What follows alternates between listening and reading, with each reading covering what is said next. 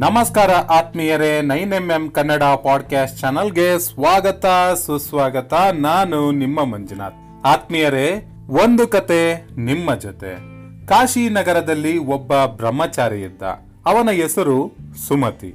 ದೈವ ಭಕ್ತ, ತುಂಡು ಉಡುಗೆ ತೊಟ್ಟು ನಾಲ್ಕಾರು ಮನೆಗಳಿಗೆ ಹೋಗಿ ಭಿಕ್ಷೆ ಕೇಳುತ್ತಿದ್ದ. ಬಂದ ಭಿಕ್ಷೆಯಲ್ಲಿ ಸಂತೋಷದಿಂದ ದಿನ ಕಳಿತಿದ್ದ. ಅವನಿಗೆ ಯಾವುದೇ ಚಿಂತೆ ಇರಲಿಲ್ಲ. ದೇವರ ಧ್ಯಾನ ಮಾಡುತ್ತಿದ್ದ, ಅಧ್ಯಯನ ಮಾಡುತ್ತಿದ್ದ, ಅಗತ್ಯವಿದ್ದವರಿಗೆ ತನ್ನ ಕೈಲಾದ ಸೇವೆ ಮಾಡುತ್ತಿದ್ದ, ಆನಂದದಿಂದ ಜೀವನ ನಡೆಸಿದ್ದ.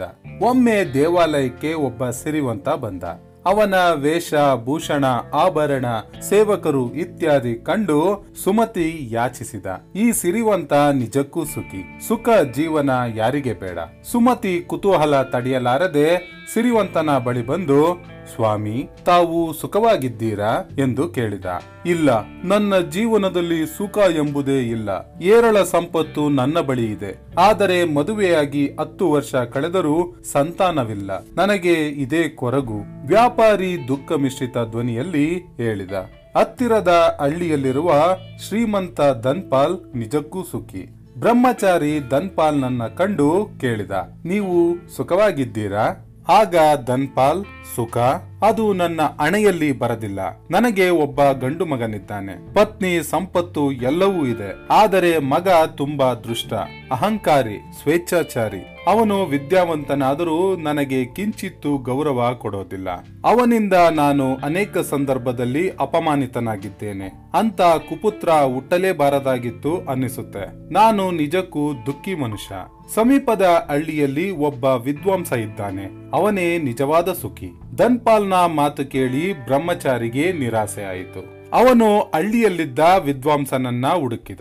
ಸ್ವಾಮಿ, ನೀವು ಸುಖವಾಗಿದ್ದೀರಾ? ಖಂಡಿತ ಇಲ್ಲ. ವಿದ್ವಾಂಸ ತಲೆ ಆಡಿಸಿದ. ನಾನು ವೇದ ವೇದಾಂತಗಳನ್ನ ಕರಗತ ಮಾಡಿಕೊಂಡಿದ್ದೇನೆ. ಜನರು ನನ್ನನ್ನ ವಿದ್ವಾಂಸ ಎಂದು ಕರೆಯುತ್ತಾರೆ. ಆದರೆ ಬಡತನ ನನ್ನನ್ನ ಕಿತ್ತು ತಿನ್ನುತ್ತಿದೆ. ಆದರೆ ಪಕ್ಕದ ಹಳ್ಳಿಯಲ್ಲಿರುವ ಮುಖಂಡ ತುಂಬಾ ಸುಖಿ. ಸುಮತಿ ಆ ಮುಖಂಡನ ಬಳಿ ಹೋಗಿ, ನೀವು ಸುಖದಿಂದ ಇದ್ದೀರಾ? ಎಂದು ಕೇಳಿದ.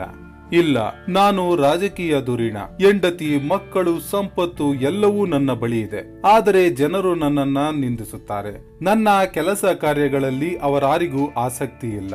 ಮುಖಂಡ ದುಃಖದಿಂದ ಹೇಳಿದ.